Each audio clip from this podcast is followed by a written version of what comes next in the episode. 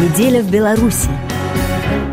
Геннадий Шарипкин. На Валааме Александр Лукашенко и Владимир Путин зажгли свечи у икон нескольких обителей, достигли принципиальных соглашений по дальнейшей интеграции двух стран, но снять все проблемы этой интеграции решили уже зимой. В декабре исполняется 20 лет союзному договору Беларуси и России. Принципиальное соглашение, как следует из сообщения пресс-службы белорусского руководителя, были достигнуты на следующий день после посещения Валаама. 18 июля Александр Лукашенко и Владимир Путин были на форуме регионов Беларуси и России в Санкт-Петербурге. В то же время, как заявил 18 июля министр экономического развития Российской Федерации Максим Орешкин, рабочие группы по российско-белорусской интеграции согласовали большинство вопросов проекта программы дальнейшей интеграции, но есть ряд нерешенных вопросов, которые носят принципиальный характер. Если эти вопросы, по словам Орешкина, решены не будут, это может законсервировать процесс строительства союзного государства, а при определенных обстоятельствах этот процесс даже развернуть назад. Суть принципиальных вопросов не раскрывается, что создает почву для рассуждений о поглощении России и Беларуси. Белорусские эксперты не раз говорили об угрозе инкорпорации в результате предложенной в прошлом году премьером Дмитрием Медведевым углубленной интеграции. По мнению белорусского политолога Евгения Пригермана, ключевые противоречия интеграции решить за полгода вряд ли удастся. Будут точечные подвижки. Я не думаю, что вдруг появились основания ожидать чего-то такого совсем уже драматичного, поэтому, конечно, это, это все будет нагнетание такого продолжаться в силу разных причин, в том числе, естественно, и того, что переговоры в крайне закрытом режиме проходят и, по большому счету, сами дают основания для дополнительных вот этих вот нагнетательских э, так сказать, настроений. Я думаю, что вот это противоречие, о котором Орешкин вчера упомянул, оно, в общем, такое же, какое, каким оно было почти что два десятилетия. То есть э, ключевое противоречие заключается в том, что Россия в чем-то даже по естественным причинам не хочет идти на полноценную экономическую интеграцию, то есть э, ту, которая подразумевает создание э, полноценного экономического союза со свободой передвижения всех четырех факторов производства. Это значит с свободным ценообразованием, в том числе на энергоресурсы, когда бы стоимость нефти и газа для Беларуси не отличалась бы принципиально от этой стоимости для субъектов в Смоленской области. И второе, в договоре о союзном государстве там прописана паритетная основа этой интеграции. То есть ни одно решение, а в том числе по ключевым экономическим вопросам, не должно приниматься тогда, если Беларусь э, его не принимает и выступает против. Россия э, полностью не готова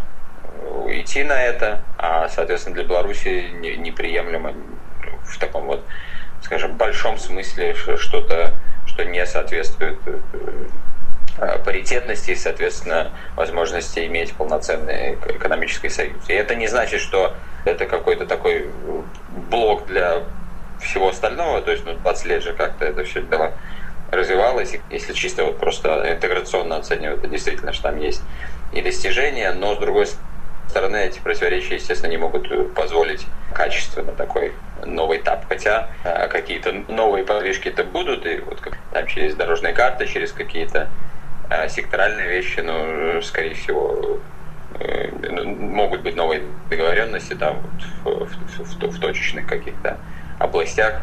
Но вот еще раз говорю, что вот это противоречие сохраняется.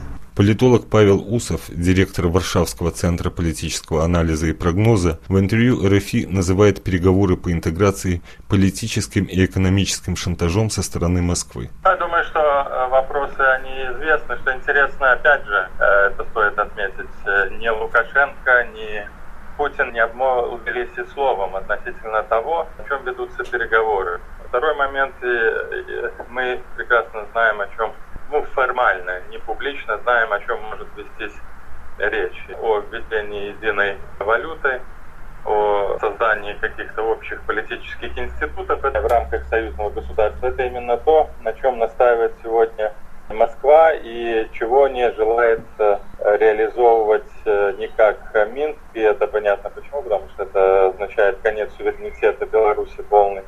И, э, безусловно, наконец, э, неограниченной власти Лукашенко. Тот факт, что окончательное решение вопроса отложено на зиму, абсолютно также ни о чем э, не свидетельствует, э, так как условия, в которых на сегодняшний день находится Беларусь экономических, экономические взаимоотношениях с Россией, это налоговый маневр, это какие-то дополнительные э, кредиты, это вопросы, связанные с льготами на поставки нефти и газа. Все это привязано на сегодняшний день к продвижению так называемой глубокой интеграции. И Россия рассматривает на сегодняшний день э, вот эти вот экономические политические отношения с Белоруссией э, в рамках единого пакета. То есть нет интеграции э, или решения тех необходимых для России геополитических вопросов. Соответственно, нет никаких поблажек для Беларуси. И понятно, что Россия не откажется от э, своих претензий, не откажется от своих намерений. И э, что хуже всего, в Беларуси нет никаких внутренних ресурсов, чтобы каким-то образом компенсировать провал вот этой вот э, союзных, союзных соглашений. По мнению политолога, действительно критичным для Минска станет не юбилей союзного договора в декабре 2019, а начало президентской кампании в Беларуси в 2020. Учитывая скудность собственных ресурсов, Лукашенко снова потребуется политическая и экономическая помощь Кремля для очередной победы. И за эту помощь придется впоследствии серьезно платить, сказал Павел Усов. Между тем, 19 июля, на следующий день после переговоров в Петербурге, информационное агентство «Россия сегодня» опубликовало интервью с замминистра иностранных дел Российской Федерации Григорием Карасиным. Высокопоставленный чиновник заявил, что налоговый маневр – это суверенное право России, поэтому едва ли корректно говорить о какой бы то ни было компенсации Беларуси. Геннадий Шарипкин, РФИ, Минск.